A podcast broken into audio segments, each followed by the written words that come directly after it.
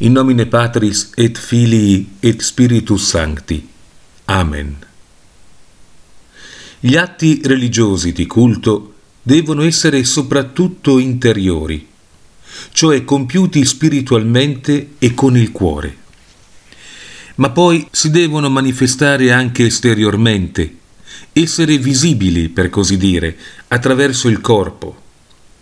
La venerazione di Dio, così come viene esercitata dagli uomini, comprende dunque atti interiori ed esteriori. Allo stesso tempo non bisogna dimenticare che i culti esteriori, quando vogliono essere davvero graditi a Dio e rivolti alla sua glorificazione, devono essere sempre animati e vivificati interiormente. La venerazione esteriore di Dio deve procedere dal cuore, espressione della vita interiore dell'anima, dimostrazione religiosa del timore reverenziale e della sottomissione dello spirito, secondo le parole del profeta. Il mio cuore e le mie membra esultano pensando ai Dio vivente. Perché viene richiesta dagli uomini anche la venerazione esteriore di Dio? L'uomo non è puro spirito come gli angeli, ma è una creatura spirituale e corporale. Come tale, egli deve onorare e glorificare Dio in una maniera conforme alla sua natura sensibile e razionale. Questo però è possibile solamente quando anche il corpo partecipa ai suoi atti di venerazione a Dio, cosicché tramite i gesti esteriori sia rivelato il suo stato d'animo religioso. L'uomo in tutto il suo essere è creatura dipendente da Dio, al quale egli appartiene con corpo e anima. Perciò è anche obbligato a rendere omaggio al suo creatore e Signore che lo sostiene, a onorarlo e a servirlo con tutte le facoltà dell'anima e del corpo, attraverso azioni spirituali e corporali. Inoltre si deve aggiungere che il corpo del cristiano è anche tempio dello Spirito Santo, perché tramite la grazia viene santificato e con la gloria verrà trasfigurato.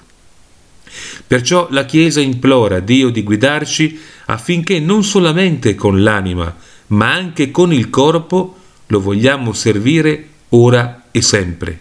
Vogliamo piacergli ed essergli devoti. Infatti ne segue un intimo scambio di effetti tra l'azione interiore e quella esteriore dell'uomo.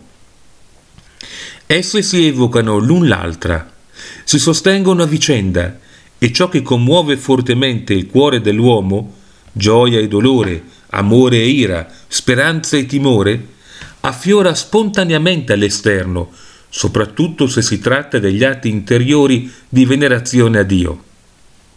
La ricchezza della vita interiore, l'ardente devozione e l'amore dell'anima pia e beata non dovrebbero forse prorompere spontaneamente all'esterno e commuovere l'intera persona, tanto che essa non solamente con gratitudine canta Dio nel cuore, ma anche in salmi e inni di lode e canti spirituali, e congiungendo le mani in ginocchio, non dovrebbe prostrarsi a terra alla presenza dell'Altissimo. Il mio cuore esulta e la mia lingua giubila, esclama giustamente il cantore regale. Come di midollo e di grasso si impingua l'anima mia e con labbra di giubilo ti loda la mia bocca. Viceversa, anche l'esterno innesca un effetto nell'interiorità. Segni e atti visibili generano disposizioni emotive, accendono e nutrono l'ardore della devozione, rafforzano e rinfrescano la vita spirituale dell'anima. Gli atti interiori della venerazione di Dio ottengono perciò maggior perfezione, costanza e intimità quando essi si espandono anche nel corpo, cioè diventano quasi carne e sangue. Dove invece la funzione liturgica è trascurata, lì deperisce e appassisce molto presto anche la devozione interiore.